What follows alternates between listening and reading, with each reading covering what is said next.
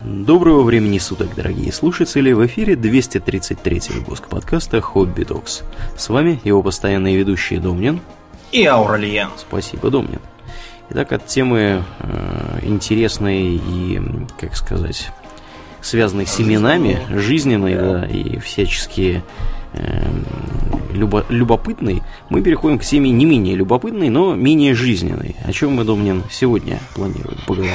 Мы по просьбам наших подписчиков решили поговорить о франшизе Battletech, которую в том или ином виде, про которую слышали практически все. Да.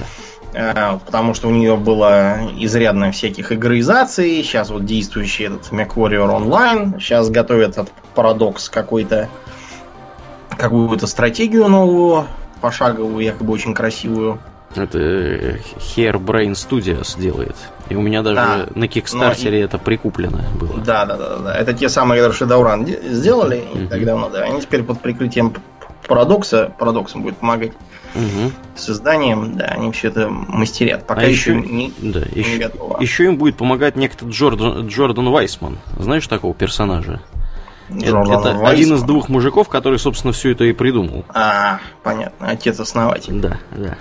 И они этим изрядно гордятся. И всячески его педалируют. Да, потому что вообще это изначально было что? Это был такой, э, как, как вот Warhammer, 40-тысячник примерно.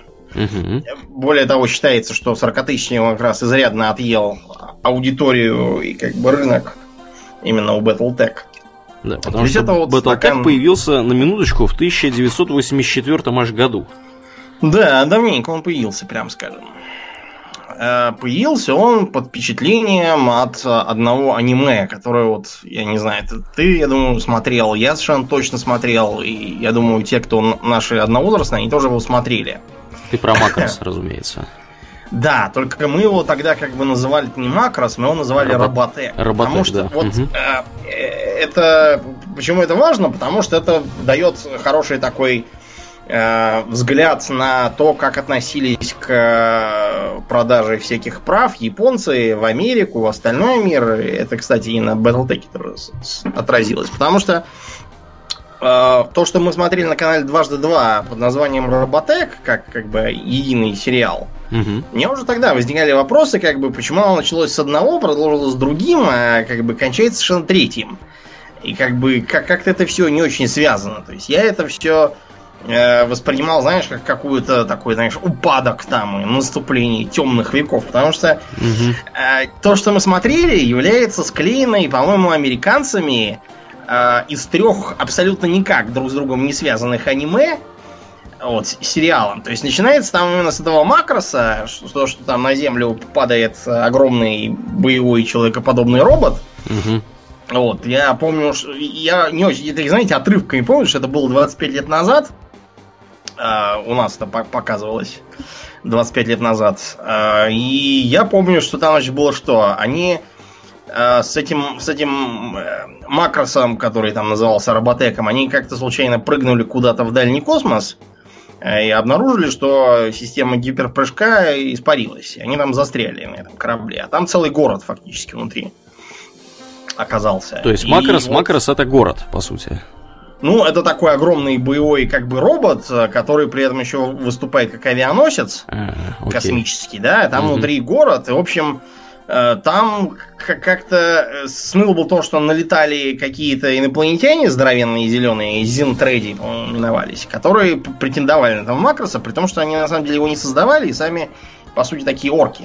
Угу. То есть никакого понятия об этих технологиях на самом деле не имеют. И основные протагонисты это были пилоты, значит, таких эм, как бы а-, аэрокосмических таких истребителей, которые могут и в атмосфере летать у нас, э, и, и в космос вылетать, которые при этом еще умеют э, в трансформеров такого с, с человекоподобного угу. превращаться. Слушай, ну звучит круто.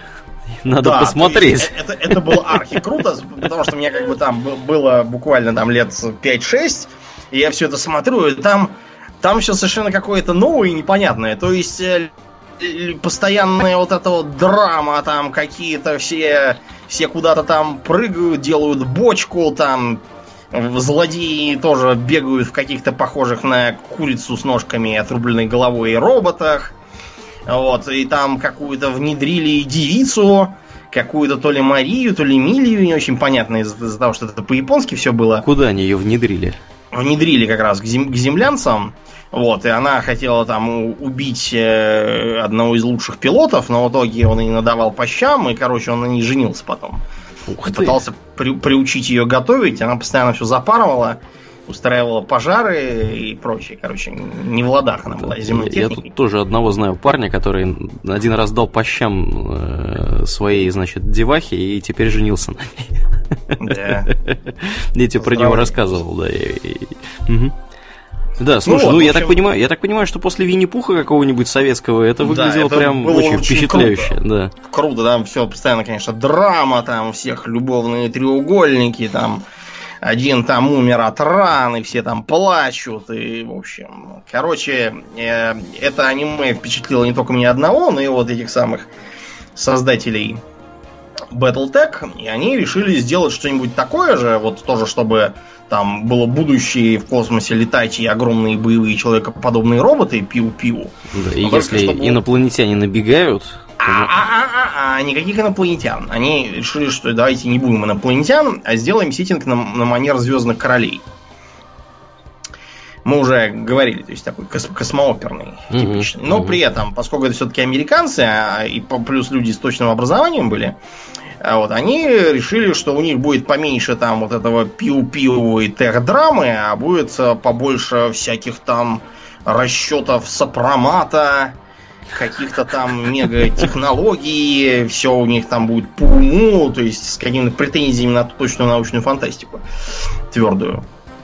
А, вот. И первоначальной мыслью было назвать э, все это Battle Droids. Вот. Но, в общем, здравая мысль все это переименовать в, в Battletech, пока с Татуина не прилетели имперские штурмовики. Угу. Вот, было принято. вот.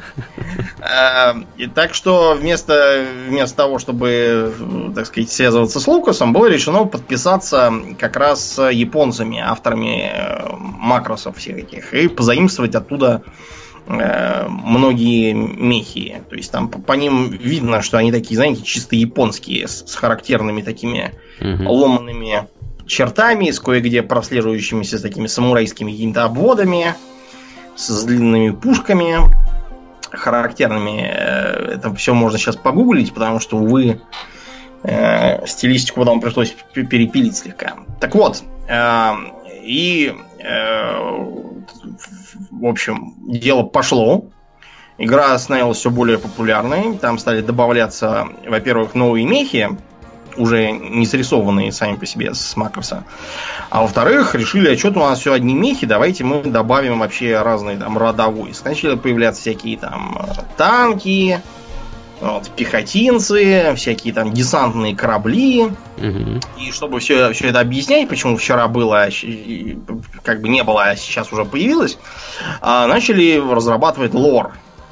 Вот. Ну и лор они стали делать с толком, с расстановкой и маханули там на 2000 лет его, настрогав наполнив его всякими там событиями, конфликтами, колоритными личностями. Только, конечно, не на 2000 лет, Домнин, а на 1000 ты оговорился. Да, да, да, да, да, да. С конца, с конца 20 века по начало 31-го. 31-го, да. Угу. Да, на тысячу лет. Но все равно довольно много, согласитесь. Угу.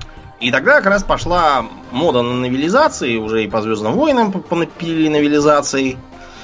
Вот, и по разному другому, так что по Battletech тоже стали сочинять всякое. И насочиняли так... сотню книг примерно на да, текущий ну, момент. Там примерно как, где-то процентов наверное, 40 считается за такую добротную весьма фантастический боевик такой. Угу. Где-то еще процентов 30 за откровенные, знаете, жестокую галактику, только прошедшую все-таки корректуру. Угу. Да, на исправление ошибок. Остальное там так-сяк. Э, советовать мы не будем, потому что мы ничего не читали. Только ну, ну ты, Домнин, не обобщай, дружочек ты мой. Я-то как раз читал? читал. Я читал как раз, да. Да, ну-ка да. расскажи. Я... я читал, я читал про кланы. Там у них, я не знаю, что я конкретно читал, я уже не помню. Это было лет 10, наверное, назад как минимум, а может быть даже 15. И я прочитал, мне кажется, пару книжек из всей вот этой вот, э, из всего этого безобразия. Ну и, в общем, там, там было про кланы. Как там кланы, значит, я угадаю эту, ну, эту песню с 7 да, нот, да. А, а я угадаю с 6, там, ну, примерно в, этой, э, в этом ключе. То есть они там что-то нужно им было сделать, они говорили, мне нужно вот столько мехов, а мне нужно на 3 меха меньше, а тогда мне нужно на 2 меха Продано. меньше. Да, продано. И вот кто, короче, меньше всего назовет, вот, то тому и помирать там на этом задании. Вот, у них такая была система, ну и, в общем, там все было сурово, прямо там они пафосно превозмогали, бились там с какими-то, значит, эфириалами. Ты знаешь, что там же есть генетически модифицированные пехотинцы, да. которые называются эфириалы, они в специальных таких экзоскелетах бегают, они сколько там, по-моему, почти трехметрового роста или двух с половиной метрового да, роста. Такие. Здоровые такие чуваки. И, в общем, там кто-то с ними в баре, значит, решил закатить драку. Ну, да, в общем, солидно, солидно все это выглядит. Ну, тебе понравилось, да? Да, ну, 15 лет назад мне понравилось, да. Ну, да, 15 лет назад, знаете, много чего нравилось. Да, да, это точно, это точно. Да, ну, в общем, прошло, да, где-то уже 10 лет с лишним, и тут вот этот вот самый бумеранг с роботеком, про который я сказал, да. он докатился в том числе и до ФАСа, издававший Battletech. Ну, и не только Battletech, просто он у них был самый знаковый. Значит, э, и оказалось, что действительно у них есть лицензия на изображение вот этих вот э, мехов, которые они у японцев подписали. С другой стороны, угу. Роботек этот самый, который у нас крутили, был продан каким-то Harmony Gold североамериканцам. И они вроде как на него имели все права. То есть получалось Получался такой совершенно явный конфликт. Что одни яблоки продали разным людям одновременно. Причем. Никогда а, не значит, было его опять. Угу. Да, они там дрались, судились, рядились. Э, были там всякие э, юридические экспертизы, назначаемые на все, все эти их э, документы, что там на что. Короче говоря, в общем, пришлось а, провести такой ремастер угу. для самых известных мехов, сделать их менее анимешными и такими более, более привычными, наверное, нам сейчас по видеоиграм. С этого начался, кстати, первый раскол фанатского сообщества, потому что многие орали, что нет, не хотим новые, хотим старые, плевать нам на ваши эти контры будем играть только такими, там чуть ли не вручную их там все будем делать. Угу. В общем, э, к началу 21 века Фаса это все, видимо, надоело. Э, и она просто взяла и распродала все. Да. Э, ФАС это на минуточку не федеральная антимонопольная служба, это так да. называлась компания, которая ФАС Corporation. Угу.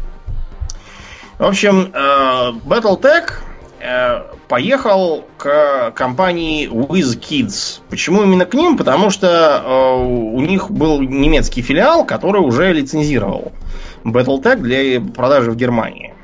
Mm-hmm. Вот, видимо, они решили и, и, и головной компании все себе подгрести. А WizKids, они как бы что? Они же kids, как бы.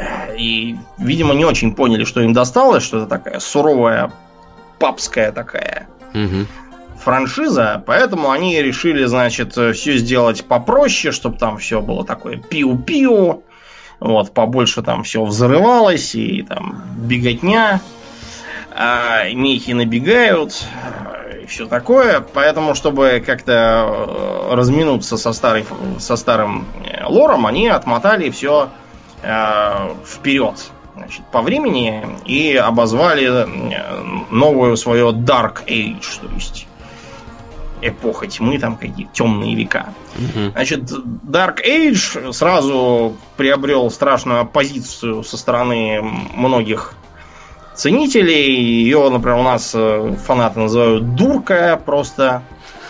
Вот, и отказываются иметь с ней какие-либо дела. Старый сеттинг, к счастью, не пропал. Э, он под маркой Classic был вручен тем самым немецким филиальщикам, с которых все и начиналось. Потом, уже в 2007 году, э, вот эта вот старая Battletech э, была продана Catalyst Game Lab каким-то.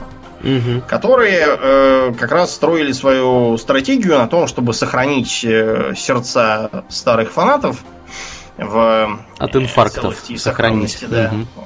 Угу. Все им рассказывали, как они там старых сотрудников привлекли к делу, никого там лишнего не выгоняли, и заодно решили, что надо э, скорее э, капитализироваться также и на компьютерном рынке. Угу. Все-таки Game Lab, видимо, вот, и они, да, да что-то там даже сделали. Пока, правда, ничего особенного не видно. Я, например, не слышу больших э, восторгов по поводу MechWarrior Online, честно говоря. Но Я будем думаю. надеяться угу. да, на грядущие какие-то игры. Значит, что в этом сеттинге есть? Значит, повторяем, что это такая как бы космоопера, по сути, и действительно содержит в себе в основном э, звездных королей.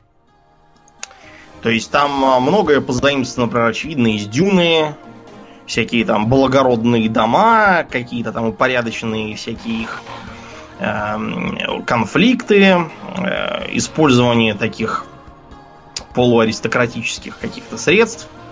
Э, есть некий аналог гильдии космической навигации, кстати, такой как бы отстраненный но тоже плетущие свои интриги. Только в этом случае это не навигация, а коммуникация. Коммуникации, да. Быв, бывший Минтрансвязь. Угу, угу. Да, ну и вообще там много чего похожего. Например, есть такие всякие там наемники, контрабандисты. Кое-что, кстати, из Звездных войн тоже позаимствовано местами. Ну, в общем, такая сборная солянка получается, но тем не менее выглядит вполне самобытно. Да, еще прикол э, в том, что за времена враждований между всеми этими звездными королями они естественным образом там поуничтожали кучу всего, поубивали кучу людей, кучу технологий пропотеряли, и, в общем, все это очень Заново похоже, открыли, да, да. похоже на Warhammer, скажем прямо, который 40 тысяч. Да, да, местами есть такое, действительно. Так вот, а, поскольку все это начиналось еще в 80-е, и было непонятно, что там будет Советским Союзом, поэтому Советский Союз там в каких-то страшных корчах погибает, то там приходит либеральное правительство, то его свергают, угу. то опять либеральное правительство, то его свергают. Короче, там начинается какая-то там война, но из-за из того, что там все, все полимеры были потеряны, угу. вот, Советский Союз развалился на какие-то там семь российских государств загадочных. А, в обстановке победы мировой демократии происходит звездная экспансия. Вот, э, там создается сперва такая мощная космическая станция на орбите, а с нее уже начинают расползаться по э, окрестным планетам, и с, с открытием э, термоядерного реактора вот, рабочего начинается э, запуск первой экспедиции там, какой-то межзвездной. Ну и, в общем, э, постепенно из западного альянса, который восторжествовал, э, получается земной альянс. Ну вот давай мы для этого случая будем использовать террор, да? Потому что да. так принято, да близком нам в Warhammer е так принято. Да. Будем и здесь так. Ну да. Но здесь тоже на самом деле так принято. принято угу. да. Везде так принято. Да, терранский такой получился союз. Ну и, наконец, был открыт способ, э, так сказать, нуль прыжка. Да.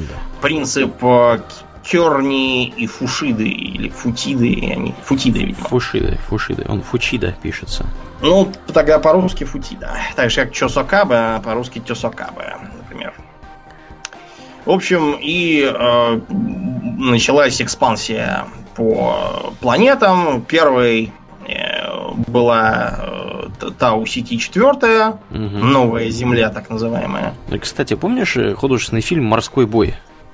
где да, еще певица такой. Риханна.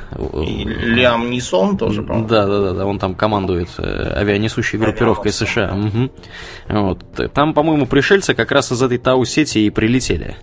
Очень может быть. Если мне не изменяет память, если кто вдруг смотрел недавно и уверен, что это не так, поправьте меня.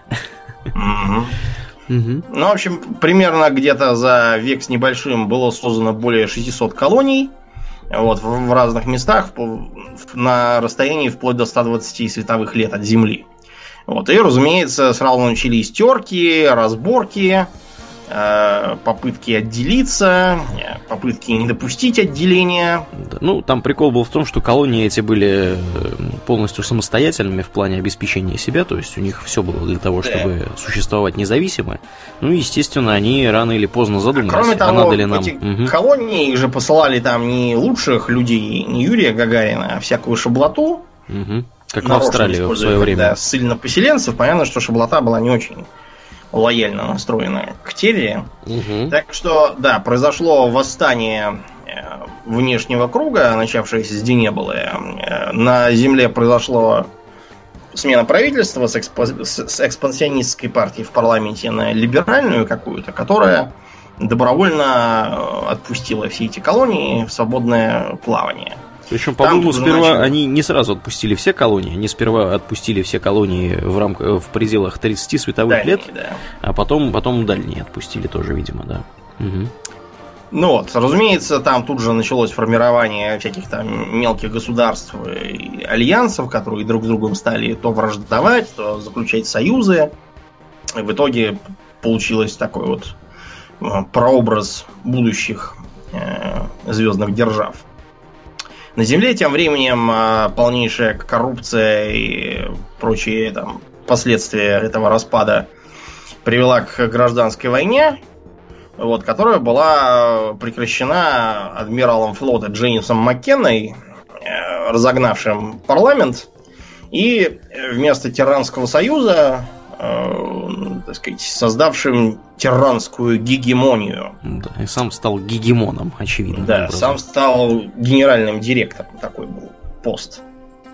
Он довольно долго правил, почти четверть века, и пытался вернуть контроль над колониями. Но, несмотря на то, что поначалу оно вроде как пошло, потом э, его этому его преемнику, его двоюродному брату Майклу Кэмерону пришлось э, подписать мир и вообще прекратить экспансию. Да, получилось так все потому, что у этого Маккена был еще сынок Конрад, который был редкостный раздолбай, и когда бразды правления каким-то загадочным образом перешли к нему, видимо, у них там феодальная система уже в деле была, на Тейре, да. этой, вот, он э, совершенно безумным каким-то образом сумел отправить практически весь свой флот, видимо, который там в, тре- в третьей кампании по завоеванию соседних колоний, отправил его на минное поле прямиком. И из 90, из, извините, из 29 кораблей там осталось у него только два. Вот. В общем, короче, да, вот так вот он там подвел себя. об наследственности и прочих делах. Еще а, Кэмерон это все закрепил и ввел а, великие дома. Ну, то есть сначала он ввел так называемый э, э, такое собрание пэров, угу. которое теоретически должно было быть меритократическим, и туда должны были принимать за большие заслуги, но мы все знаем, как это заканчивается, и она очень быстро стала наследным таким дворянством. Да. Из этого, в принципе, э, исходит большинство великих домов которые будут фигурировать в нашем рассказе. Ну, разумеется, э, агрессия гегемонии и претензии э, колониальных этих бывших государств, сложившихся друг к другу, не могли не привести к серии конфликтов, вот, которые называют эпохой войны, ну или эпохой войн, если вы хотите. Интересно в этой эпохе было две вещи. Первое – это Арестские соглашения – или Аресские конвенции. Угу.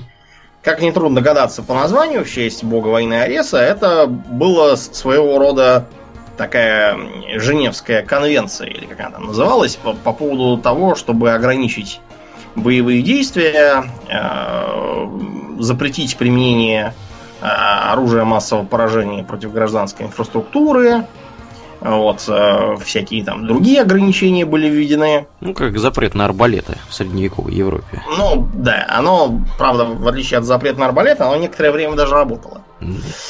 А вторым интересным нововведением было создание первого в истории этого мира, собственно, меха на самой Терре. Назывался он Макки. И, честно говоря, похож он был, знаете, на холодильник какой-то из 60-х годов, только с ручками и ножками.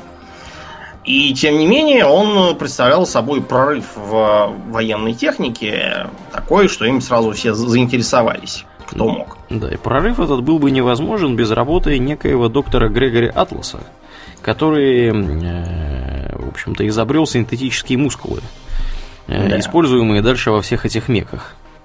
Да, и синтетические эти мускулы, они там каким-то образом работают на, значит, от, от из, ну, изобретенного... Так называемые миомеры. Да, миомеры.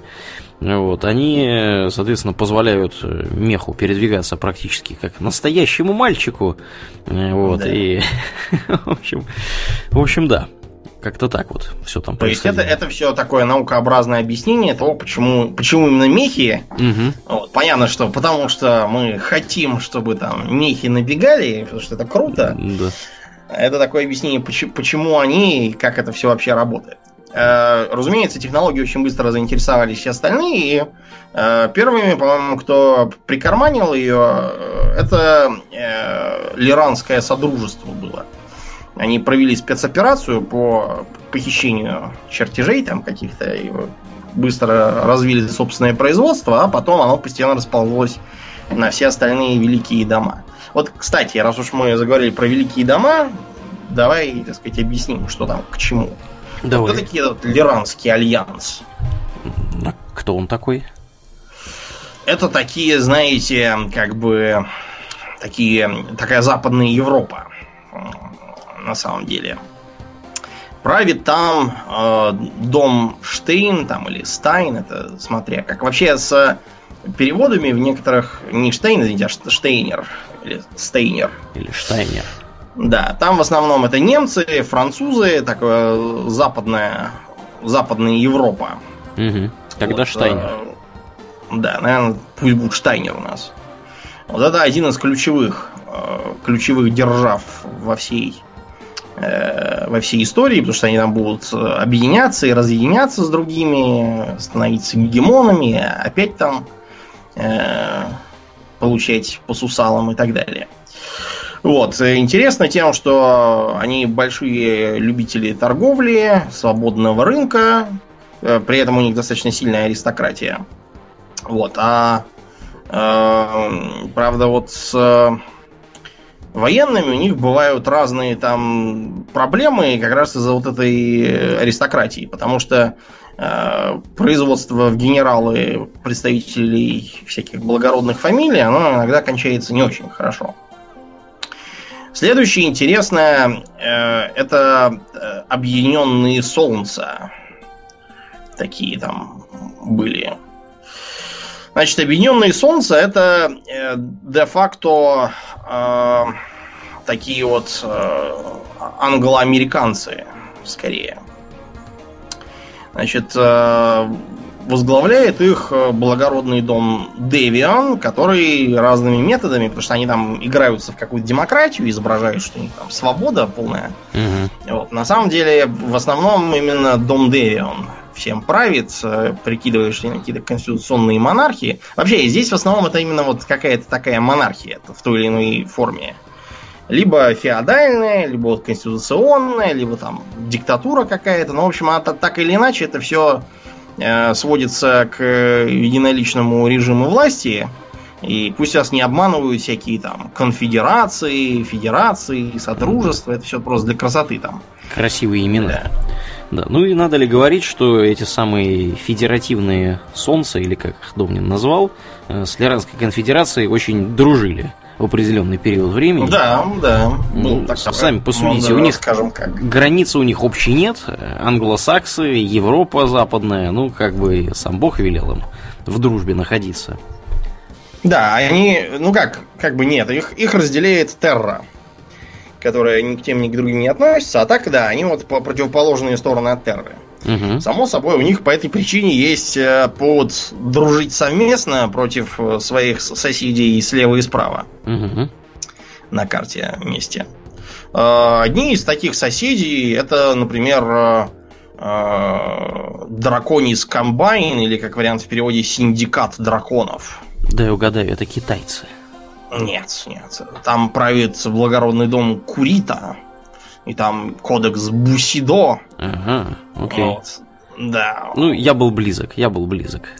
На самом деле ты будешь удивлен, но там как бы там есть даже шведы Да. в составе. Да. Почему-то в некотором, так сказать, э, количестве. А так, да, это вот такая вот Япония типа Сёгуната, да, дом Курита с японскими же именами. Мгм. Вот, э, основатель, по-моему, Широ Курита. Вот, был там какой-то еще Такео Курита, его предок, судя по всему.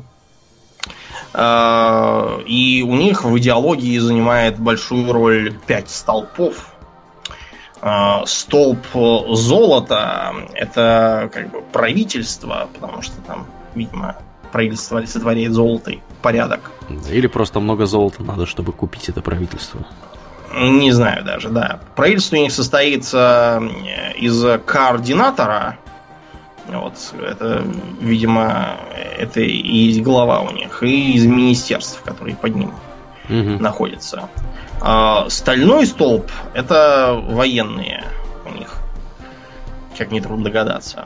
Э, Тиковый столб. Тик это дерево такое тропическое. Не знаю, растет оно в Японии или не растет, но факт то, что довольно популярная мебель из тика у нас сейчас. Это, так сказать, народ и их культура. А столб из слоновой кости это их э, философия, вот все эти там бусидо, а, и столб из нефрита это экономика, торговля, производство. И как бы все эти столпы поддерживают вот, э, их общество и все такое прочее. Э, Достаточно крупное э, объединение. И ему, правда, не повезло оказаться буквально вот на острие вторжения кланов в будущем. Еще один такой около восточный эм, э, около-восточная держава это конфедерация Капеллы во главе с домом Ляо. Но это как бы не совсем Китай, потому что э, там помимо Ляо и прочего э, есть, э, к примеру, такая служба разведки. Знаешь, как называется? КГБ? Нет, она называется маскировка. Маскировка? Прекрасно. Да, маскировка называется. И на самом деле это в этой самой Капильской конфедерации самая дееспособная, наверное, ветвь власти, потому что все остальное у них ну, не очень хорошо работает. По крайней мере, в войнах Капельская конфедерация постоянно огребает, и на данный момент она находится в каком-то полуоккупированном состоянии. Скукожилась изрядно, скажем так. Да. Что забавно, символом этой Капельской конфедерации является зеленый треугольник. А, э, из- него высовывается какая-то рука с катаной. Мгм. Почему с катаной, непонятно. Это же как китайцы, теоретически. Ну, то есть это такая, знаете, русско-китайская такая, похожая на какую-то КНДР. Вот, по своему э, внутреннему укладу держава. Русско-китайская КНДР. Да, В принципе, все понятно. Мгм. все понятно, да, с ней. А, есть еще своеобразная Восточная Европа тут. Это так называемая Лига Свободных Миров. Значит, там а, это нечто типа то ли Австро-Венгрии, то ли, может быть, Священной Римской империи, то ли там, не знаю, Балканских государств частью. Факт то, что там э, все постоянно ведут какие-то междуусобные войны, э, непонятные э, интриги, разборки. Возглавляет их э, дом Марик какой-то. Я так понимаю. Марики это какие-то а- австро-венгерская знать. Э, Потомки. Прекрасно, прекрасно. Да, не знаю, как там эта венгерская знать сумела дожить до 21 века, но, видимо, как-то сумела. Еще там есть э, немного латиносов, видимо, которые поддаются неразберихе своими традициями.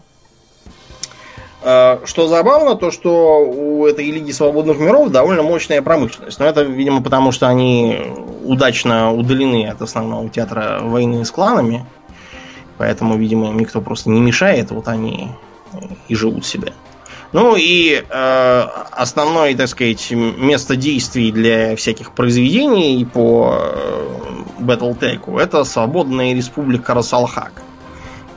Это такое очень молодое государство. Там, кстати, всякие скандинавы тоже обретаются, несмотря на название. Расалхак это маленькое такое буферное государство э, между драконисами вот, э, и лиранцами.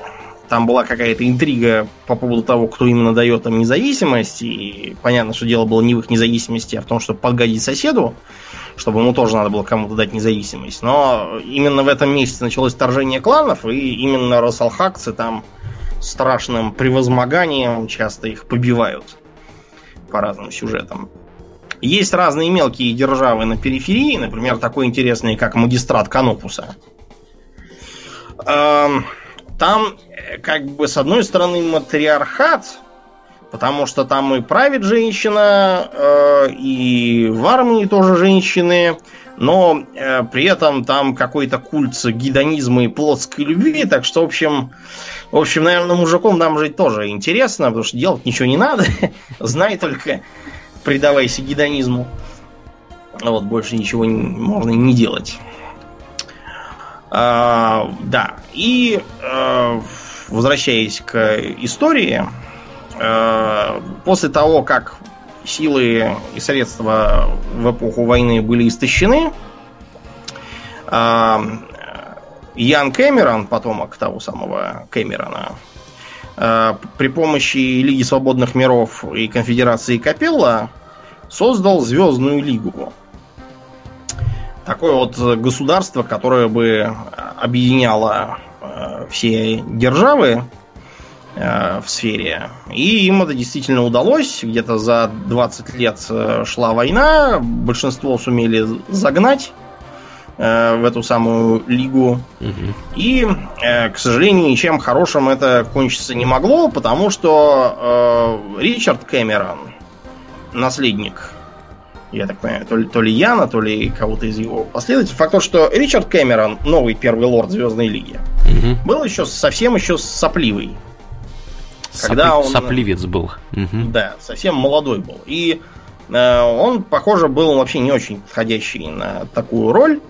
Потому что э, он был, с одной стороны, отстраненный от всех и какой-то весь робкий и замкнутый, а с другой стороны, очень хотел найти друзей, там, помощников, товарищей и единомышленников. Ну а, и нашел на свою голову. Да, он, да, нашел. То есть, с одной стороны, его как бы главным помощником был генерал Александр Керен, Керенский. Вот, который занимал должность регента, пока этот самый Ричард не повзрослеет.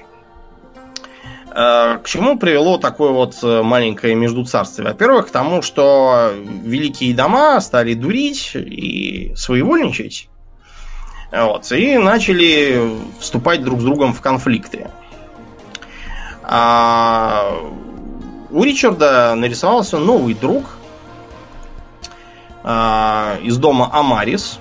Стефан Амарис. Такой очень колоритный на вид был, такой лысый, с э, усами типа Фуманчу. Вот, и с такой какой-то монгольской круглой физиономией. Значит, этот самый э, Стефан Амарис э, был человек очень скрытный, двуличный, э, хитрый такой был интриган. Он начал подбираться к Ричарду Кэмерону, всячески полоскал ему мозги, дарил подарки, листил его якобы дьявольски высокому интеллекту, клялся в том, что его это вотчина республика крайних миров – это его самые верные подданные, и даже переименовал столицу этой самой республики Аполлон в Терру Прайм. В честь Ричарда, якобы. А, он же потакал всяким э, странным попыткам Ричарда показать себя как правителя. Один из самых известных э, это э, его гениальный приказ – о всеобщем разоружении, так называемый исполнительный приказ 156, который запрещал э, великим домам иметь армии, запрещал иметь оружие, которое было бы больше по размеру, чем лазерная винтовка, и разрушительнее, чем ручная граната. Керенский попытался объяснить Ричарду, что из этого будет, а, а будет то, что этот э, указ всех взбесит, а никаких способов его а, привести в жизнь не будет. Просто. Никто оружие не сдаст, заставить их не получится. Ричард не послушал. Он все равно ввел этот указ, э, собрался совет лордов. Совет лордов на отрез отказался его исполнять, и Ричарду Кэмерону пришлось э, издать новый указ, отменяющий предыдущий. Какой позор. А, это его, да, это его напрочь поссорило и с лордами Великих Домов, и с Керенским, его регентом. А, тем временем Амарис э, дергал там за ниточки на окраинах, и вспыхнуло восстание. Оно, конечно, вспыхнуло не только его усилиями, а из-за того, что Ричард еще вел какой-то гениальный э, эдикт по налогообложению окраинных миров. Ну и это было последняя искра для того, чтобы там вспыхнуло восстание. На подавление все ширящихся мятежей то там, то сям отправляли все новые силы обороны Звездной Лиги. Отбыл туда и Керенский сам. А Амарис, разумеется, был рад помочь, заменив всякие гарнизоны силами своей этой республики и верными ему людьми. Вот, а после чего пришел в гости к Ричарду, чтобы подарить ему дорогой лазерный пистолет. И выстрелил из этого пистолета ему в голову. После что этого требовалось доказать. Угу. Да, то есть он просто все это заранее замыслил, чтобы э, произвести Убийство. Э, переворот. Да, переворот. Э, вместе с Ричардом он приказал убить и всех других Кэмеронов, какие попались к нему. После этого объявил выборы, э, на которые там выдвинулось еще два кандидата. Все остальные их просто, видимо, решили не признавать. Вот, а два других кандидата, один, по-моему, был схвачен и по какому-то там обвинению отдан под суд, а у второго всю его семью взяли в заложники и отправили куда-то в Африку, вот, в какой-то лагерь. И по этой причине он очень быстро снял свою кандидатуру. Так что Стефан Амарис э, единогласно победил при какой-то совершенно немыслимой явке, но это просто потому, что его агенты отрубили связь с нелояльных миров и подделали, что там якобы было 146%. 148%, да, да, да, 146 голосов. Вот, после чего он объявил себя ни много ни мало, а императором. Ну, действительно, что мелочиться-то, да. Да, теперь единственным, кто мог ему помешать, был бы Александр Кенский, отправленный на подавление. Ему он отправил послание, что, мол, генерал, никаких претензий к тебе нету, можешь быть моей правой рукой. Вот, если желаешь, вот, если не желаешь, то секир башка тебе и всем твоим. Керенский его не послушал, и следующие десятилетия бушевала война, в которой полегло три четверти всех сил обороны Звездной Лиги. Но, в общем, э, Стефан Амарис был схвачен, э, после короткого трибунала казнен. И, кстати, встала дилемма, что делать с его телом. То есть, с одной стороны, можно его э, просто, не знаю, там, кремировать и в прах куда-нибудь там в реку высыпать. Над Рейном. Пустить. Но угу. это бы дало повод для всяких там самозванцев, для сторонников Амариса утверждать, что он там чудом спасся и так далее, как это всегда бывает. Можно было его, так сказать, похоронить в какой-нибудь заметной могиле. Вот, а бы туда тут же стали стекаться его сторонники, вести там крамульные речи всякие это все было сочтено тоже не очень хорошей мыслью. Думали, гадали, пока какой-то безымянный военный из э, верных Керенскому силам не дал такой совет. Давайте мы его, так сказать, сдадим в кунсткамеру, пусть заспиртуют. В мавзолей. Нет, не в мавзолей, а именно в медицинский какой-то университет отдали, его там заспиртовали и использовали как учебное пособие. То есть, с одной стороны, было видно, что вот он мертвенький, а с другой стороны, как-то ходить, э, ходить в морг и там кучковаться для сторонников было не очень удобно, видимо. Он там довольно долго служил экспонатом, пока там из-за технических проблем не было решено его похоронить. Но это было уже сильно после, по-моему, через 300 лет. Вот, и тогда уже все успели забыть про этого Стефана Амариса. А, тем не менее, несмотря на поражение а, узурпатора, Звездная Лига лежала в полном раздрае. Армия истреблена по большей части, э, миры лежат в руинах, а, никакого легитимного правителя нету, и единственное какое-то подобие это вот э, пост генерала-протектора, э, который был номинально отдан Александру Керенскому. Этот его, у него очень быстро отобрал Совет Лордов, который сказал, что теперь будем голосовать за первого лорда нового. Эм, догадайтесь, кто, кто за кого проголосовал? Все проголосовали за себя? Сами за себя, да. Проголосовали, в результате ничего из этого не вышло.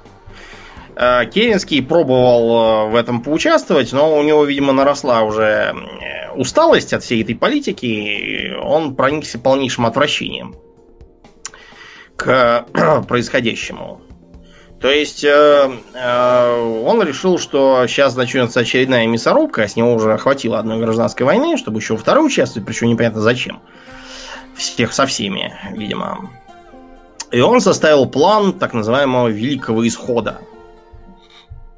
Собрать верные себе войска и улететь куда-нибудь далеко, потому что как бы политиканы и лорды сами по себе, а мы уйдем на север от них подальше и построим там свое общество, свободное от всяких там политических проституток. Единственным, кто, кроме военных, знал про этот план, был э, Джером Блейк. А кто такой был Джером Блейк? А кто такой Джером Блейк? Это был, э, наверное, единственный сохранивший какой-то контроль над положением министр из э, старого правительства Звездной Лиги. А именно, он был главой Министерства связи. Mm-hmm. Тогдашнего. Значит, единственное, вот показательно то, как он хорошо этой связью управлял, потому что без связи бы там все погибли просто. А, было то, что единственное, о чем Совет Лордов сумел условиться, это то, что Джерому Блейку было поручено э, воссоздать э, э и установить э, сеть связи и, так сказать, сделать его более или менее нейтральным в разборках между ними. Просто потому что без связи все бы они быстро загнулись. Она им всем была нужна, и в разрушении этой самой гиперимпульсной сети они никто был не заинтересован. Так вот, э, единственный, кому э, Александр Керенский рассказал про свои планы, был именно Джером Блейк. Блейк, а, несмотря на то, что ему эта идея не очень понравилась, э, дал слово никому ничего не говорить, при условии, что те, кто не захочет идти с Керенским, перейдут под его командование. Керенский пообещал, и там действительно довольно много солдат, в том числе и брони меховые дивизии, не пожелали с ним никуда отправляться. А, и они перешли под контроль компании Comstar, созданной Блейком. Опираясь на эти силы, Блейк э, прихватизировал Терру, вот, заявил, что теперь она будет э, местом размещения центра его гиперимпульсной связи. И, в общем, просьба не нарушать нейтралитет. А, постепенно Комстар развелась в нечто вроде такой корпорации церкви, что ли, вот, в которой всякие эм, организации назывались, э, например, контурами, ну как, электронные контуры. А главу, что интересно, называли примус. Примус. Должность такая, да. Примус. Не шалю, никого не трогаю, подчиняю примус. Как кот бегемот. Угу. Да. А знаешь, кстати, как у э, Комстара называется секретная служба? КГБ? Нет, она называется РОМ. Причем написано аббревиатура ROM. Написано, что значение этого акронима было утрачено в, в старую эпоху. Да. Впрочем, я думаю, что те из наших слушателей, которые помоложе, они сами тоже уже утратили значение этого акронима. Это была эпоха 700 мегабайт. Да, вот, на одном диске. дисков. Да, да, да. Так что да, мы, мы, в общем, можем посочувствовать Комстару. Да, э, тем временем э, силы Керенского летели себе сквозь пространство, и там все э, происходило не слишком гладко, то есть там тоже начался бунт. Бунтовщики были расстреляны за то, что они хотели вернуться. Но, в общем, в итоге они прилетели в так называемый сейчас э, сектор Керенского или кластер Керенского в разных местах, где немедленно возвратились к своим старым привычкам и порядкам. То есть э, разбились срочно по культурам и национальностям, стали друг с другом бороться, воевать. Вот, в результате э, уже под руководством сына Керенского, э, Николая, были созданы кланы. Вот, они улетели еще немножко подальше, чтобы никто не мешал. Вот, и решили, что надо как-то по-новому строить общество. Э, вдохновлялись они, например, монгольскими ордами. Э, то есть, э, например, в каждом кланом руководил Ильхан. Или, или подожди, нет, Ильхан как раз верховный, Да, Ильхан, извините, это верховный, а вот каждым кланом руководил хан. А кланы были составлены не просто так из тех, кто попался, а после э, очень серьезной подготовки, то есть они должны были биться друг с другом, и вот которые там всех перебьют, те, значит, э, самые крутые и достойные. Чтобы это достоинство предохранять и не размывать, было принята идея того, чтобы э, генетическое семя хранилось в э, пробирках, и все они разводились там в принципе, в пробирках. Угу. Да, в, в кланах вот эти вот верно рожденные, они занимают самую высокую позицию в иерархии. Те, кто родился обычным путем без пробирок, те называются вольно рожденными, они такие, знаете, второй, второй сорт такой. Угу. Считаются недостаточно хорошими. А, кланов изначально было 20, потом там всякие произошли сложности разборки, слияния и поглощения, их число поуменьшилось. Вот, но изначально было 20, и каждый должен был поддерживать э, батальоны с 40 воинов. Вот, потом это все э, постепенно тоже поменялось, но поначалу было вот так. А, что интересно, Николай Керенский тоже участвовал во всех этих битвах, чтобы, так сказать, показать, что он тоже со всеми, так сказать, наравне что все честно. И да, он был одним из победителей. Себя провозгласил Ильханом и начал операцию Клондайк, чтобы возвратить под свой контроль э, миры в кластере Керенского, также известные как миры Пентагона. Его отношение к Министерству обороны современных США не имеет, просто там так вышло, что пятиугольник э, образуют звезды. Кластер сам по себе очень бедный, кстати говоря. Э, с тяжелыми условиями для жизни, с э, недостатком легкодобываемых э, ископаемых. В общем, такой очень, очень суровая земля для суровых людей. Че они туда вообще приперлись? Ну вот, чтобы, чтобы не знаю, видимо, хотели вот, чтобы э, по-военному все было, чтобы закаляться, чтобы от хороших условий не расслабились. Порядки приняты были тоже такие все военизированные. У них все очень утилитарно. У них э, все очень э, все бережливо так относится к ресурсам. У них рециклинг полнейший всего.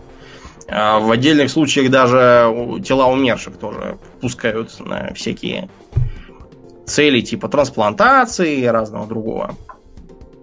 Э, назвать э, члена клана расточительным это страшное оскорбление у них считается. Все, все должны постоянно смотреть, нет ли где неподобающего кланам поведения, там, разговоров и тому подобного. Э, искусством они занимаются мало. И то оно у них тоже такое в основном утилитарная там, архитектура, например, изобразительное искусство очень мало. Музыка есть, но она такая тоже военизированная. Э, спорт, зато у них в части. Спортом они все занимаются, ну, прямо как в Советском Союзе, видимо, это все сделано было будь готов к труду и обороне. Угу. Если какая-нибудь генетическая линия себя плохо показывает систематически, то ее, так сказать, число могут урезать. Э, снизив там с 40 до, допустим, 30 там, или даже ниже. Э, все вопросы решаются путем дуэлей. Например, хочешь ты носить фамилию? Фамилию теоретически могут носить все, кто происходит от какой-то там генетической линии, но для этого надо победить э, одного из тех, кто их уже носит, этих самых 40. И со, занять тогда его место. Э, конфликты за, допустим, собственность над какой-нибудь там фабрикой. Опять нужно дуэль проводить. Э, если совет кланов принял решение, которое не устраивает какой-то клан, опять же можно объявить, что произойдет испытание отказа. Э, бывало, впрочем, и так, что один из кланов, который не то что отказался, а даже попытался отделиться, это был клан Росомахи, его подвергли аннигиляции. Перебили, то бишь. Да, и более того, даже, даже во-первых, их перебили, во-вторых, их генетический материал выкинули, а в-третьих, их даже по названию никогда не называют, а говорят просто э, безымянный клан. Угу. Да, даже удивительно, как это мы запомнили. Э, были также эпизоды, когда происходила абсорбция, то есть разгромленный клан там по приговору совета поглощался, ну, конечно, не весь, а только самые его ценные воины поглощались победителями. Разумеется, на одних воинах клан жить не может, там помимо них есть еще такая вот э, иерархия. Сразу следом, следующими за воинами по их э, значимости и престижу идут ученые. Что ученые разрабатывают там всякие интересные виды оружия, вот, выживания. Вообще по технологиям они очень крутые. То есть у них есть и очень серьезная медицина и хирургия, э, всякие там импланты, киборгизация, э, генетическое улучшение, евгеника. То есть в этом всем они как раз здорово продвинулись. Э, дальше идут э, торговцы. Вот, потому что э, торговцы отвечают за производство всех этих полезных предметов, ну и вообще за существование экономики у клана. Э, несмотря на то, что они не воюют, но тем не менее именно от купцов зависит э, то, какие силы и средства будут у клана в конечном итоге, что он себе сможет позволить. Поэтому это тоже достаточно почетная каста. Э, в одном из кланов, я сейчас позабыл в каком, даже считается там чуть ли не почти равный воинам.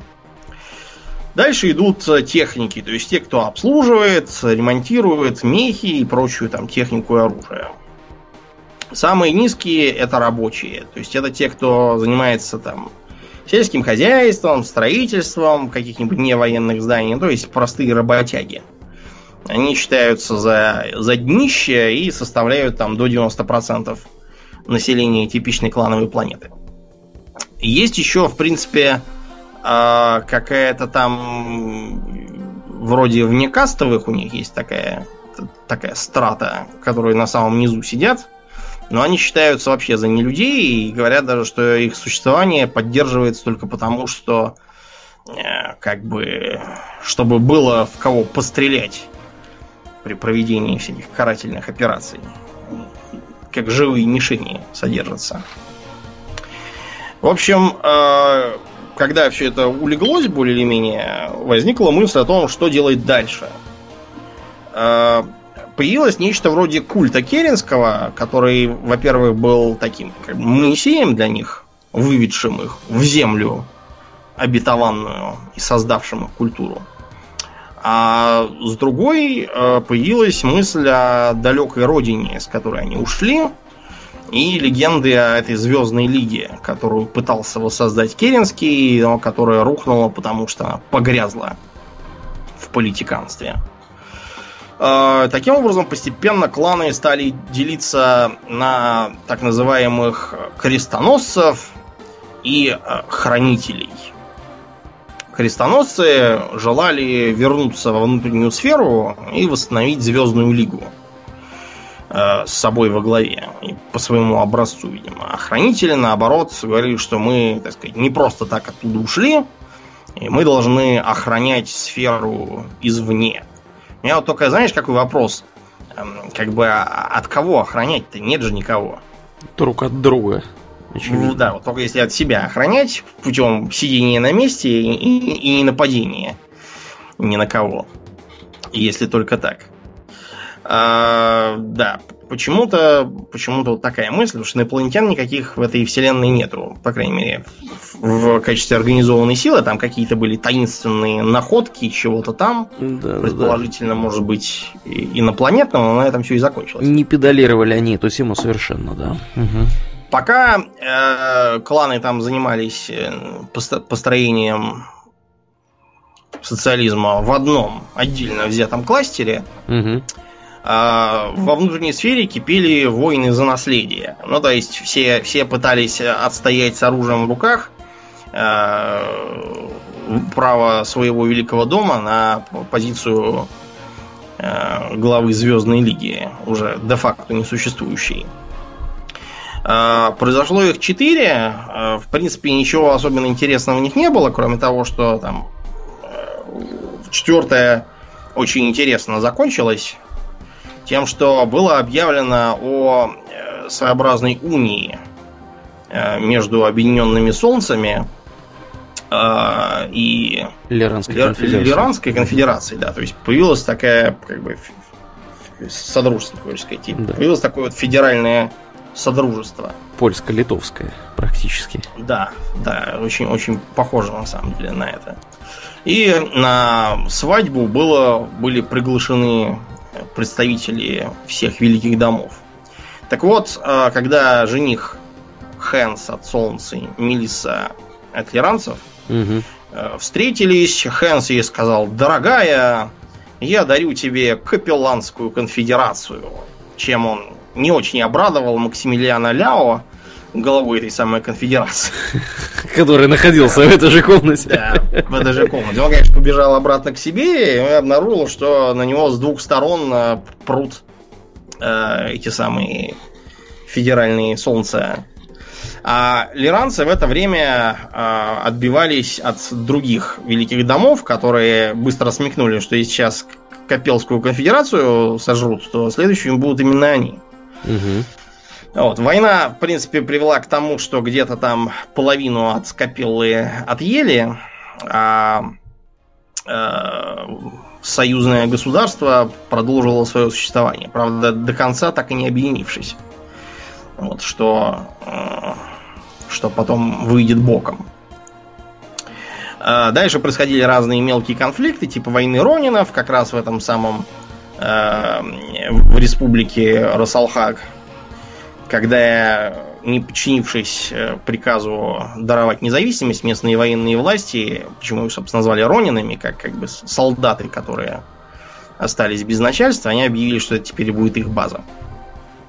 Ну, в общем, а, к этому моменту, когда в Росалхаге улеглась пыль от войны, во внутренней сфере появился загадочный противник, который э, нес какие-то немыслимые по своей мощи мехи.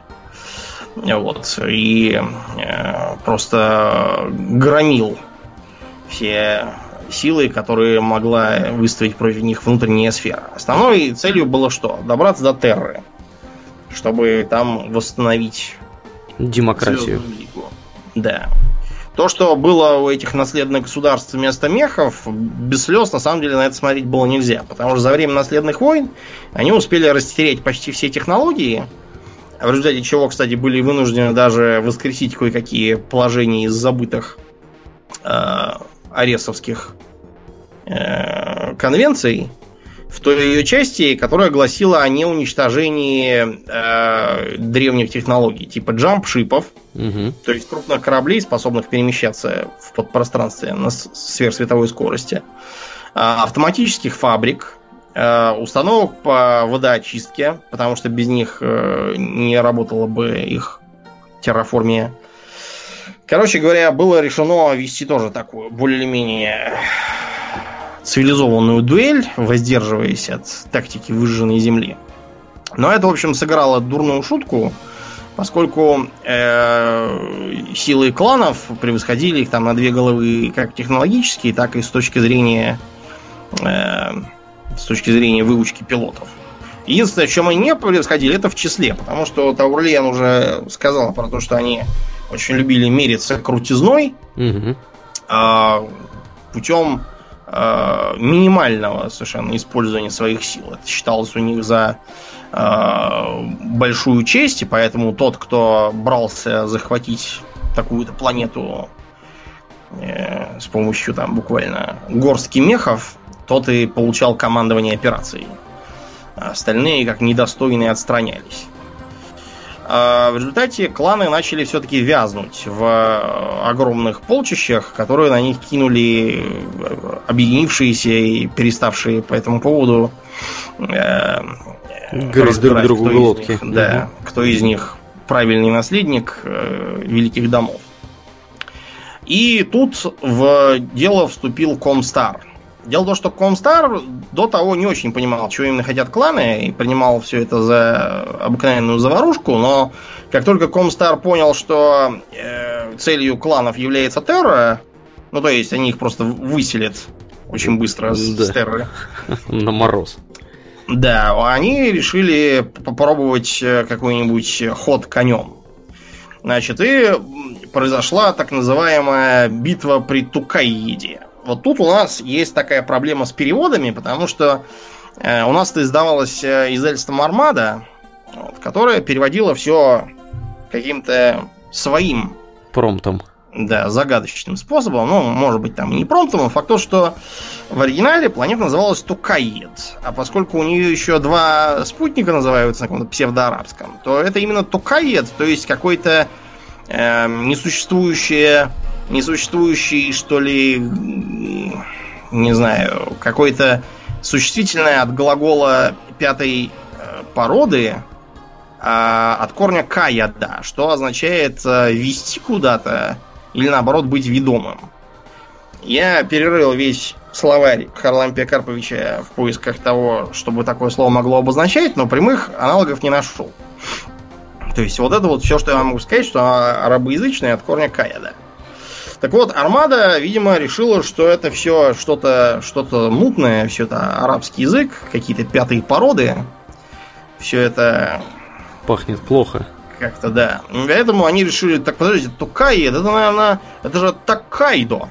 Это же в Японии такая, как там, префектура у них, или как это называется. Uh-huh, uh-huh. То, что есть у них там такая административная единица с временами Такайдо. Это же вот э, японское слово, и обозвали его японским. На самом деле это Тукаед. Точнее, а, даже там... Хоккайдо у них, думаю, я не, не уверен насчет Нет, Тукайдо. Хоккайдо это, это, Хоккайдо это остров, а Токайдо это именно маленький какой-то mm-hmm. okay. провинция. Так вот, а, на Токайдо произошла битва там со страшными потерями, пафосным превозможением и тому подобным, в которой в одном, на одном, так сказать, один из кланов, который участвовал, э, он как бы, э, скажем так, очко заработал 1-0 в пользу кланов, а два других, они были вынуждены остановиться на ничьей. Им не удалось за указанное время выполнить все поставленные цели миссии. Э, поэтому было объявлено перемирие. То есть кланы обещались не идти дальше, чем Такайдо, и убраться к себе на перегруппировку. Да. До этого, кстати, у них уже была... Каким образом вообще Камстар сумел влезть с этой идеей? У них было время на передышку. Потому что во время первого натиска кланов э, в ходе самоубийственной атаки э, одной летчицы-истребительницы по имени Тира Мираборг Э, она врезалась в капитанский мостик флагманского корабля и убила предводителя вторжения Ильхана Лео Шауэрса. Вот. А из-за того, что нового Ильхана можно было выбирать только дома у себя, им пришлось временно все бросить и лететь за новым Ильханом. Вот в это время Камстар, видимо, и выдвинул такую мысль с этим перемирием. Перемирие, разумеется, надолго его не хватило. Потому что было ясно, что война продолжится, обитатели внутренней сферы э, лихорадочно разбирались, что там такое, открывали эти кланы, какие у них там мехи, какие новинки технические. Вот, кланы, соответственно, изучали все-таки, с кем они воевать-то пришли, какие у них слабые места, что они любят, чего не любят. После того, как внутрисферцам стало ясно, что кланы считают себя наследниками Звездной Лиги, вот, они решили, что лучшим противодействием будет что? Самим объявить себя новой Звездной Лигой. Да, присоединяйтесь вот, и, к нам. Да, да, вот таким образом внешняя угроза, да, сумела их, э, так сказать, задружить обратно. Чтобы кланы, обиженные таким самоуправством, не прилетели, было решено прилететь к ним первыми. И туда отправилась э, экспедиция союзная во главе с Виктором Штайнером Девианом, то есть как раз вот этим вот наследником двух домов, руководителем Федеративного Содружества, э, для того, чтобы э, формально покарать клан э, Дымчатого Ягуара. Потому что клан Дымчатого Ягуара так получилось, заработал репутацию самого отмороженного и полного военных преступников с точки зрения внутренней сферы. И вообще-то, теоретически, классеры могли бы всю эту экспедицию разобрать на запчасти, если бы у них у самих не э, произошли, произошло серьезных там междуусобных терок. Э, потому что, например, клан Призрачного Медведя, э, который потом взял вообще слинял внутреннюю сферу и поселился там, создав новое государство Доминион Призрачного Медведя. Была, например, был такой аддон к одной из игр MechWarrior, так и назывался, Ghost Bear Legacy, война за наследство призрачных медведей. Mm-hmm. Об этом, да, повествовал. Еще призрачные медведи интересны тем, что, знаешь, как называется планета, откуда они? Как? Страна мечты. Страна мечты, прекрасно. Вот именно так, да, и называется Страна мечты на латинице предполагает, что типа Dreamland какой-то да, индийский. Да, да, да. Они, видимо, не очень поняли разницу между словом мечта и сон. У нас у них-то Dream это и то, и другое. И вот, получилась какая-то, знаете, страна мечты, там то ли Америка, то ли еще там что. Да уж. Да, поэтому, когда каратели бились с ягуарами, никто им не помог, поэтому ягуаров распатронили. А, чтобы зря даром не ходить, а, карательная экспедиция предложила кланам еще одну дуэль по правилам. Вот, а, поставив, значит, условия, либо, так сказать, вы прекращаете свои атаки, либо мы вам уступаем Звездную Лигу. Правьте, пожалуйста. Кланы с радостью за это ухватились, но, опять же, проиграли. Потому что, во-первых, э, внутри сферцы сумели здорово поднять уровень своих мехов на изучении трофейных разработок, а во-вторых, там от великих домов были присланы самые пафосные превозмогатели. Да, элитные вот, воины. Да, которые смогли там всех э, побить. Так что э, кланы, как общая организация, были вынуждены отступить. Как раз э, медведи призрачные переехали во внутреннюю сферу, потому что им, видимо, все это надоело. Вместе с ними поехал и такой клан, как Нова Кэт. Я не очень понимаю, как перевести этот Нова Кэт. Кот сверхновой звезды. Сверхновый кот. Сверхновый кот. Сверхновый кот, да, какой-нибудь. Непонятно. Новый Но код. по возвращении карательной экспедиции оказалось, что там как раз пока мы гнили в окопах, тут тыловые крысы готовят подлое предательство – Оказалось, что э, сестра э, Виктора Штайнера Девиана подняла мятеж и оттяпала фактически бывшую вот эту вот половину Леранского содружества себе, объявила себя суверенной правительницей. В общем, пошла гражданская война, э, в которой, опять же, все страшно пострадали, и федеральное содружество опять развалилось на части что послужило э, отличным фоном для начала джихада религиозных фанатиков, последователей Блейка, но на этом мы, я думаю, остановимся с, историей, потому что так можно очень долго рассказывать, особенно учитывая, что там дальше как раз идут все эти неприятности с переходом франшизы из рук в руки, вот, чтобы не создавать э,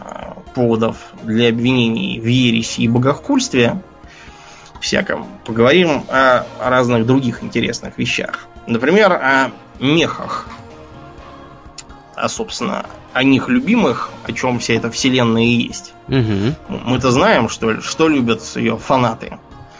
Им все эти великие дома, на самом деле, до лампочки. Им главное сесть за штурвал Мэтт Кэта, обстреливать ракетами, пулять лазерами и так далее.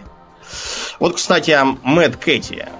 Я думаю, это самый э, знаковый мех, да, он же Тимбервулф. И когда говоришь Battletech, в основном представляется именно этот самый Mad Cat. Архетипичный образ, яйцеобразная корзина, две курьи ножки, по бокам две коротенькие ручки с э, пушками и на плечах э, два кластера, видимо, неуправляемых ракет, я уж не знаю, угу. чем он там пуляет. Вот. Это почему? Потому что в видеоиграх он появился, по-моему, самым первым. Почему его, собственно, все и запомнили. А, он был фактически символом серии Мекуриер. Вот. А, у него там есть разные всякие модификации. Одна более легкая, другая менее легкие. Кстати, вот из-за массы э, мехов возникает очень много всяких там споров. Почему, например, там э, э мех там весит, допустим, 40 тонн. И как бы, почему он весит так мало по сравнению, допустим, с танком из той же самой серии? В общем, там все начинают сыпать всякими словами. Ну, что там нанотехнологии. Миомеры. Да, да, да. Да, да. Угу. миомеры там всякие вот э, поминать и так далее. А, Еще очень важный, важную роль там играют радиаторы, хитсинки. Они же просто холодильники на жаргоне. Потому что все эти вот там лазеры и прочие дела, они очень, очень сильно греются, вот, э, перегреваются, и поэтому нужно их вот этими вот самыми холодильниками охлаждать. Там их придумано много разных классов. Есть легкие, есть средние, есть тяжелые, вот, есть э, штурмовые, а есть всякие там особенные, вот, которые там могут чуть ли там не 120 тонн весить. Типа Атласа. Да, типа Атлас, но он такой довольно архаичный, на самом деле.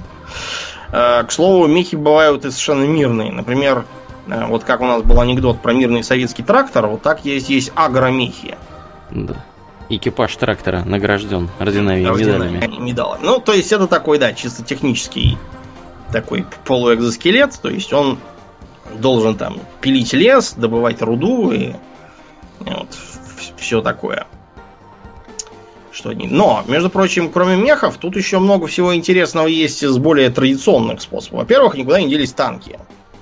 Вот. Танков очень много, э, есть всякие, в том числе очень похожие на Мамонт танк у которых две пушки огромные. Э, что интересно, для простоты правил, у них вооружение все то же самое, что и у мехов. Вот. Э, и, кстати, фанаты армии обороны Израиля могут порадоваться. Меркова потому есть? что, да, одна из самых э, разных интересных моделей, так сказать, известных, это Меркова Марк 8 уже там далекий потомок, выглядит не очень похоже, судя по картинкам, какие я видел. Вот, но они там есть. Есть и э, боевые костюмы. То есть вот эти вот самые экзоскелеты, в которых там бегают пехотинцы у кланов. Uh-huh. Uh-huh. У кланов есть, конечно, специальные для этих вот их трехметровых спейсмаринов. Вот. Но вообще костюмы есть на нормального человека. Есть и легкие, там какие-то для, с генератором маскировки, и штурмовые там тяжелые, и десантные, еще какие-то. Их э, называют шутку жабами, потому что у них такая характерная голова с таким визором, похожим на жабий рот. Вот. И вообще пехота, благодаря этим боевым костюмам, может э, там из засады из какой-нибудь взять и мех какой-нибудь свалить. Распатронить. Да, распатронить. И на этой почве ведутся тяжелые позиционные бои с фанатами Вархаммера. Вот, которые говорят, да что это, это как-то очень похоже на титанов, на Space Marine ов. Да, да, да. Да, ну и вообще э, фанаты Battletech и 40 тысяч очень любят говорить, да у нас там да. Титаны, у нас есть мехи, у нас Space Марины, у нас кланнеры, тоже трехметровые, очень смешно выглядит. Да, это вообще вы все у нас потырили. Да, кто у кого, кто у кого чего украл, я так понимаю, в этих настольных играх это такое дело, знаете. Ну, там на самом деле без э, битв с соседями хватает всяких причин поругаться, потому что э, на правила игровые тоже периодически начинают нападать э, и говорить, что они совершенно нелогичные. Вот, то есть, э, вот я уже говорил, что по массе какая-то странная. Вот современный танк весит где-то 60 тонн, допустим. А по размерам мех э, даже 20 тонный почему-то выходит больше, чем этот наш 60-тонный. Как так выходит, непонятно. Видимо, это какие-то вот ультралегкие все. Миомеры же, Домнин, да, нанотехнологии, да. все дела. Все миомеры. Углепластик вместо да, металла. Потом возникают претензии к тому, а почему вот у вас э, вооружены всякими там лазерными там, и гауссовыми пушками, почему у вас гауссовая пушка бьет на 600 метров? Это как бы современный пулемет проще поставить, это будет больше дальнобойности. Э, почему, например, э, выходит так, что при стрельбе с холма пушки баллистические почему-то теряют в дальности, хотя должно быть ровно наоборот. Да, а потому странновато. Что, угу. Потому что используется упрощенная методика расчета, как для луча. Так-то он, да, конечно, теряет дальности, потому что формально расстояние между целью и пушкой становится больше из-за возвышенности. Хотя по логике наоборот, он должен как раз дальше стрелять из-за того, что снаряд пролетит больше по баллистической траектории, надо просто поправку делать. Караул, где же реализм? Да, ну там как? Там есть, например, э, всякая артиллерия, очень мощная, гаубичная, которая может несколькими попаданиями там даже очень крутой мех распатронить. Так вот, э, считается, что у нее такая большая дальность действия, что она просто не присутствует на поле боя. Угу. Она где-то там за, за краем карты сидит. Как Василиски, да, в первом Warhammer, там, э, Dawn of War, или где они там были? Не в первом, во втором Dawn of War. Во втором. В первом Василиски были как раз на месте, там карта была побольше. Да, ну и в общем, на все это отвечают, во-первых, это все миомеры, а во-вторых, говорят, понимаете, в чем дело? Это все как бы масштабирование, потому что если мы все будем считать за эм, э, так сказать, по, по реалистичным физическим принципам, да, нам придется играть не на столе, а, а где-нибудь там на теннисном корте со всеми этими нашими игрушками. Так что давайте не будем все доводить до маразма. Конца краю этому не видно. А, ну и, разумеется, уже упомянутый нами конфликт, во-первых, классического Battletech с э, этим Dark Age. А, почему? Потому что Dark Age, например, утверждает, что будто бы в внутренней сфере наступил мир, и вместо мехов а, были введены всякие новые э, средства. Например, появились мехи с вооруженные цепными мечами – вы понимаете, да, для где, франшизы, которая... Где-то мы это видели. Да, и даже и паровые мехи тоже появились. Вот, еще я не знаю, каких там, каких мехов надо. Волшебные какие-нибудь мехи, чтобы появились, или там мехи, работающие на великой силе. Угу. Раз уж мы взялись э, вводить какие-то чуждые элементы.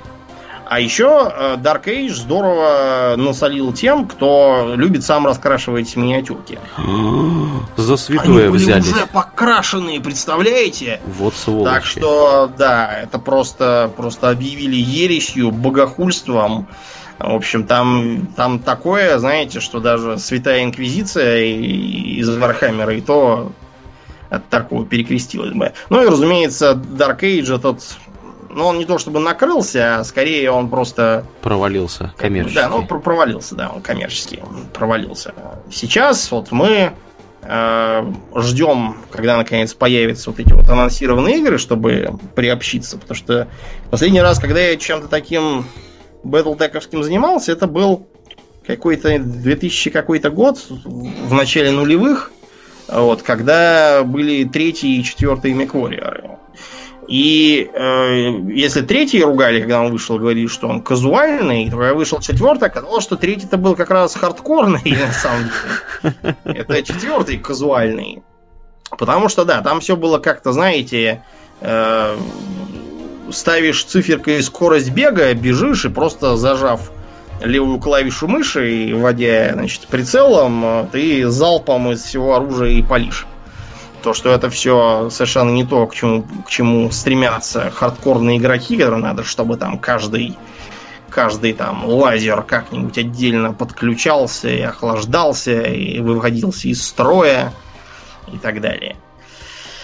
Да, в общем, будем надеяться на то, что все-таки нас порадуют чем-нибудь таким. Знаете, вот э, я видел трейлеры, они очень напоминали Элит. Мы их, по-моему, даже в группе показывали. То есть тоже видно, что заточено под виртуальную реальность. Там кабина всякая, там что-то все включается, подключается, всякие мелкие детали видно. Вот. Я, я бы вот в такое поиграл. Мне кажется, гораздо интереснее, чем следить от третьего лица за какой-то бегающей куропаткой, угу. вот, которая куда-то бежит и поливает все огнем. Периодически подпрыгивает. Да. И, такая да. вот. Угу. Да. Такая вот на текущий момент картина.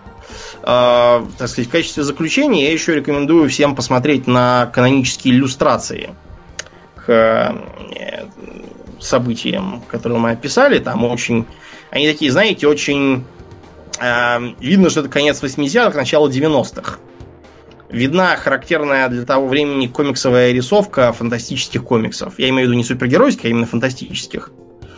Такая, так все карандашом нарисовано. Такое, с одной стороны, все немножко такое какое-то не очень пафосное, но с другой стороны видно, что с такой любовью прямо нарисовано такое все теплое, ламповое.